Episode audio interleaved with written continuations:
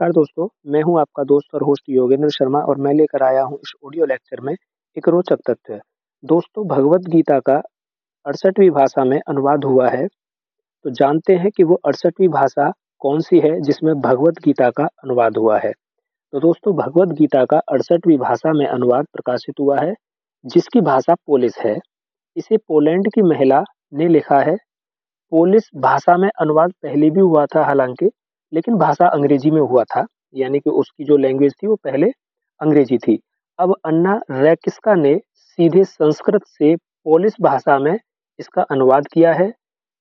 यह एक दशक तक वाराणसी में भी रहकर जा चुकी थी। उसके बाद इन्होंने इसको संस्कृत से सीधा पोलिस भाषा में इसका अनुवाद किया। दोस्तों, अगर आपको मेरा ये ऑडियो लेक्चर पसंद आए तो कृपया लाइक और सब्सक्राइब अवश्य करें। धन्यवाद दोस्तों।